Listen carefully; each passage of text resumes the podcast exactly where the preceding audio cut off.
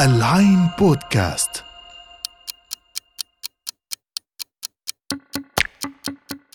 الساعة 25 الساعة اللي بتيجي بعد ما نقرأ نص أو نشوف فيلم.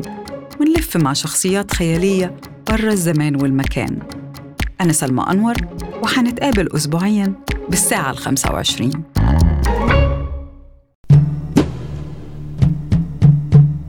كل عيشك بملحك وفجلك وعيش عيشة جدودك وتمد على كد رجلك بلا تزيد عن حدودك. كسرة من الذات تكفيك وتبقى نفسك عفيفة والقبر بكرة يطويك وتنام في جار الخليفة. الأبيات دي من مربعات أحمد بن عروس وابن عروس شخصية مختلف على أصولها ونسبها وأحياناً على وجودها من الأصل. وإن كانت إحدى الروايات بتنسب مولده ومعاشه لمحافظة قنا في صعيد مصر. وبتدلل على ده بروح مربعاته ولغتها اللي تشبه كتير في ملامحها روح ولغة أهل الصعيد. لكن في كل الأحوال اللي مش مختلف عليه حوالين ابن عروس هو جمال المربعات الشعرية المنسوبة ليه. واللي فيها كتير من الحكمة والزهد وأحياناً التمرد ورفض السيد لصالح الحق الأحق بأن يتبع. والحقيقة إن مربعات ابن عروس بدت ليا وأنا شغالة على كتاب النهاردة هي الأقرب لحالتي الذهنية والمزاجية لأن الكتاب صعيدي خالص وهو في الأصل بحث أنجز باللغة الإنجليزية على يد باحثة وكاتبة صعيدية. ثم ترجمه للعربية باحث ومترجم صعيدي. عشان يخرج لينا في النهاية نص متعوب عليه بصبر وصنعة وموضوع إقليم الصعيد. جنوب مصر.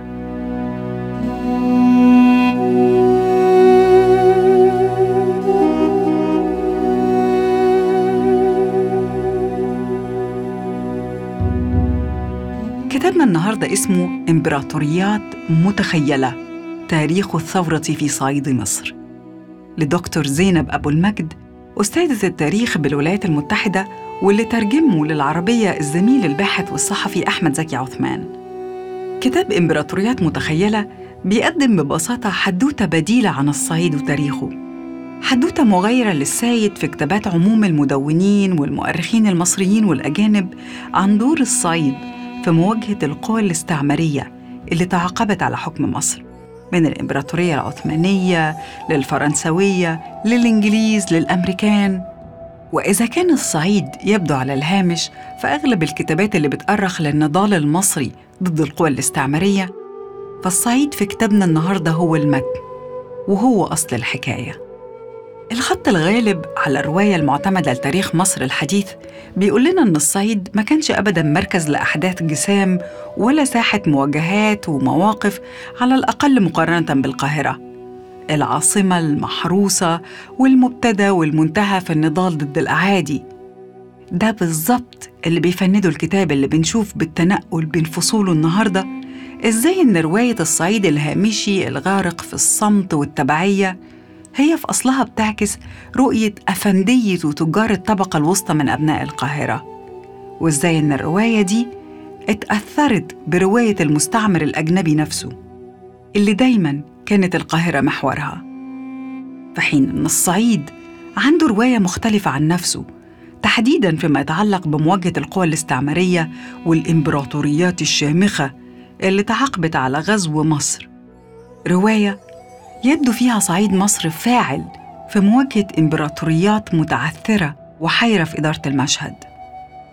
والحكاية المسكوت عنها دي مش بس مروية شعبية أو ذاكرة جمعيه مشوشة إنما هي في الحقيقة مروية بديلة موثقة في العديد من الوثائق والسجلات التاريخية والمكاتبات الرسمية اللي بتعكس قد إيه الصعيد كان عبر تاريخه فاعل وصانع للتاريخ.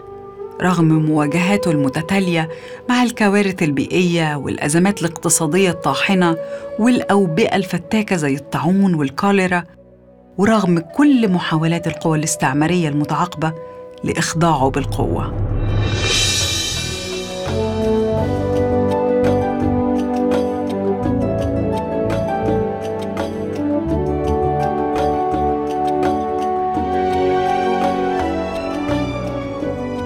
كمان بيراجع فكرة الإمبراطوريات العملاقة المهيبة اللي بسط نفوذها من شرق الغرب. زي ما تكون إله إغريقي مادد ظله على الأرض وشامل البشر الفانين بقدراته. الصورة دي كلها على بعضها كده في طرح الكاتبة لا تعدو أن تكون فكرة خرافية بيصنعها المستعمر عن نفسه زي ما بيبني بالظبط صورة نمطية مختزلة عن الأهالي في المستعمرات. بوصفهم مجموعة من السكان الأقل تحضراً ومعرفة واللي محتاجين المستعمر ينورهم ويحررهم. ومن هنا جاءت تسمية الكتاب الإمبراطوريات المتخيلة أي المرسومة على مقاس تصورات المستعمر وعلى أوراقه وخرايطه الملونة. والحقيقة إن الصورة دي اتحطمت وبقسوة في الصعيد. في كل مرة تمرد فيها الإقليم الجنوبي على الحضور الاستعماري وعلى استغلال موارده على غير إرادته وعلى تسخير الأهالي لخدمة الأغراض الإمبراطورية سواء في الأبعديات والأطيان اللي تملكها المستعمر أو في الفبريقات والمصانع اللي أنشأها لصالح أطماعه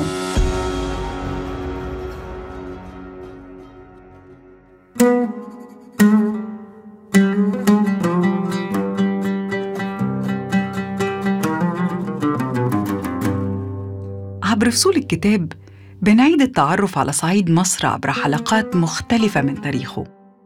صعيد مصر في أوج ازدهاره تحت حكم قبيلة الهوارة وتحت عباءة الأمير الأسطوري همام. ثم الصعيد والباب العالي وعلاقة جنوب مصر بالإمبراطورية العثمانية والمماليك. ثم جهاد الصعيد ضد الفرنسوية. ومن بعدها شجاوة الصعايدة. في مواجهة محمد علي باشا والمستوطنين الأتراك ده غير عصيانهم ضد الإنجليز بمخططاتهم الاقتصادية وبنيتهم التحتية ومشروعاتهم. مسلسل طويل لم يهدأ فيه الصعيد ولم يصمت ولم يرتضي الهامش أبداً كما يشاع. وأنا بفر الكتاب استمتعت جدا بالفصل اللي بيستدعي حكاية دولة الأمير همام أو شيخ العرب همام. واللي ممكن يتقال إنها كانت مشروع جنيني لدولة شبه مستقلة قامت لعقود في صعيد مصر في إطار الإمبراطورية العثمانية. الدولة دي وزي ما بنعرف من كتابات الرحالة الأجانب اتسمت بدرجة عالية من العدالة الاجتماعية والرخاء الاقتصادي وكانت فاتحة قناة اتصال مباشر مع الباب العالي في الأستانة في تجاوز واضح للقاهرة ووجه بحري بحاله. ده غير إن كان عندها تحالفاتها مع أمراء مماليك ورجال دولة وتجار من شمال وجنوب. وده يفسر اللي متسجل في الكتب والمدونات عن تمتع شيخ العرب همام بنفوذ اقتصادي وسياسي معتبر. ولما جاء الغزاة الفرنسوية على مصر في مرحلة لاحقة كانوا جايين وهم سامعين أساطير عن شيخ العرب همام وعن الصعيد المعتد بشخصيته ومكوناته ضد الغصب الأجنبي. خصوصاً إن النطاق الجغرافي ده وقتها كان بيتمتع بدرجة كبيرة من الوفرة وكان مركز نشاط زراعي وتجاري حيوي. تحديداً قنا اللي كانت وقتها عاصمة لدولة الجنوب واللي كانت في قلب النظام الاقتصادي القديم المعروف باقتصاد المحيط الهندي الوفرة والحيوية الاقتصادية دي خلت الصعيد في الفترة دي إقليم فاعل وصاحب قرار. أكتر منه هامش تابع لأي إمبراطورية في الشرق.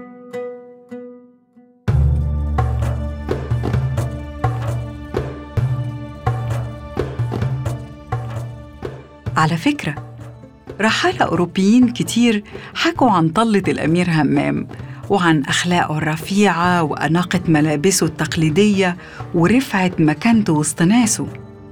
والثابت إن الشيخ همام كان قادر بنفوذه السياسي والتجاري إن يدخل في عمليات تفاوض مع ممثلي الإمبراطورية العثمانية ويحسمها لصالح دولته في الصعيد. وده خلى الإقليم تحت حكمه منتعش اقتصادياً ومنضبط وخيره لناسه. وظل الوضع على كده لحد ما انهارت دولة الأمير همام بخيانة من المماليك. عشان تبدأ مرحلة من النهب والفوضى تزامن معاها تفشي موجة من الطاعون اللي بتوصفه الكاتبة بإنه كان طاعون استعماري لأنه كان نتيجة لفشل الإمبراطورية العثمانية في إدارة أزماتها في مصر في الوقت ده.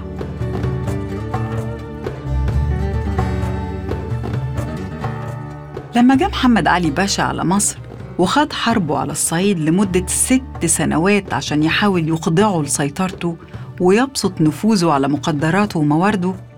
ظل الصعيد عصي وما عدمش حيلة قدام البطش بالعكس عرف يتحايل على المنظومة اللي شافها بتتعمد تخضعه لمنطق مش ملائم لمزاجه المستقل واللي اتعود على إنه يدير خيره بإرادته وبالأصول. في الفترة دي كان حال المنطقة والعالم كله بيتغير وبدأت أوروبا تحل محل الأنظمة الاقتصادية والسياسية القديمة.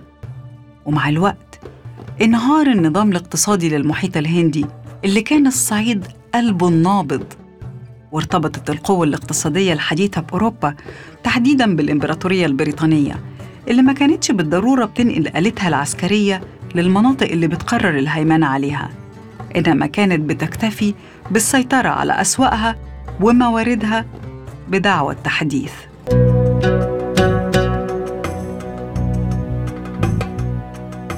بحسب طرح الكتاب فبداية تهميش الصعيد كانت من فتح الأسواق المصرية للسلع الإنجليزية وإنشاء الطرق والسكك الحديد في وجه بحري عشان تخدم على نقل القطن وتخزينه لصالح التصنيع في الإمبراطورية البريطانية.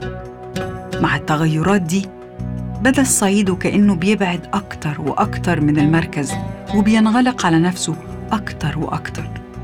لكن رغم الكوارث اللي مرت بالإقليم ظل الصعيد يأبى إلا الحضور في الحدوتة بخصوصية وبصوت مسموع. لو ما كانش بالاحتجاج على التهميش وتسخير المستعمر لأبنائه في الأعمال الشاقة بأجور غير منصفة فبالشجاوة على طريقة الفلاتية والمطاريد والسجلات التاريخية وثقت حكايات كتير عن الفئة دي فئة مطاريد الجبل اللي كانوا بيعبروا بالسرقات والهجمات المسلحة المنظمة على أبعديات الأجانب عن موقفهم الغضبان إزاء الإفقار والإقصاء عن المحروسة بأنوارها وقطاراتها واتصالها بالعالم.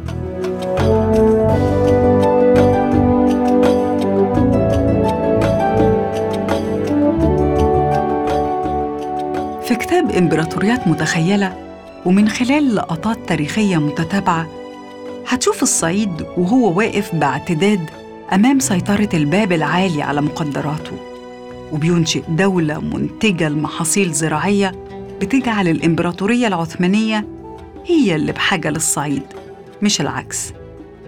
وفي لقطة تانية هتشوف الصعيد وهو بيرفض وجود الفرنسوية على أرضه وبيعلن الجهاد ضد الحملة الفرنسية وبيرفض مزاعم التنوير والتثقيف اللي وفدت بيها الحملة. وبنشوف أفندية الصعيد وهم بيرفضوا يعلموا رجالة نابليون أسرار النظام المالي والضريبي المصري. وفي لقطات غير دي ودي هتشوف محمد علي باشا وهو بيكافح عشان يخضع الصعيد لسلطانه. وإزاي الصعيد كله رفض من فلاحين لنساء لأفندية لمطاريد الجبل الممارسات اللي شاف فيها استغلال وسخرة من الباشا ورجالته. وأخيراً وفي لقطات مش مختلفة كتير عن كل اللي فات هنشوف الصعيد وهو بينشئ علاقة مشابهة مع الإمبراطورية البريطانية لما وفدت على مصر في أواخر القرن التسعة عشر علاقة قوامها العصيان والتمرد ورفض التسخير والإخضاع. كل اللقطات دي مع بعضها بتحكي الحدوتة حدوتة عن الصعيد بصوت الصعيد. وسواء رضيت عن الحدوتة أو اختلفت معاها فأتصور إنه مش هيكون في اختلاف على جدية العمل وجودته. وقدرته على الإمتاع وتوليد الأسئلة ولا على إتقان الترجمة وقدرتها على توصيل الطرح بلغة ملائمة للفترات التاريخية اللي تعرض ليها الكتاب.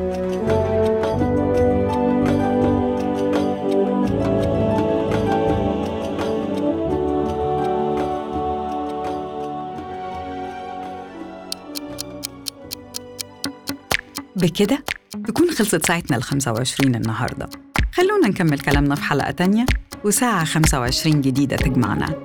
ما تنسوش تسمعونا على موقعنا com slash podcast وعلى مختلف المنصات Apple Podcast Spotify Google Deezer أنغامي و SoundCloud فتوكم بعافية. العين بودكاست تسمع لترى العالم.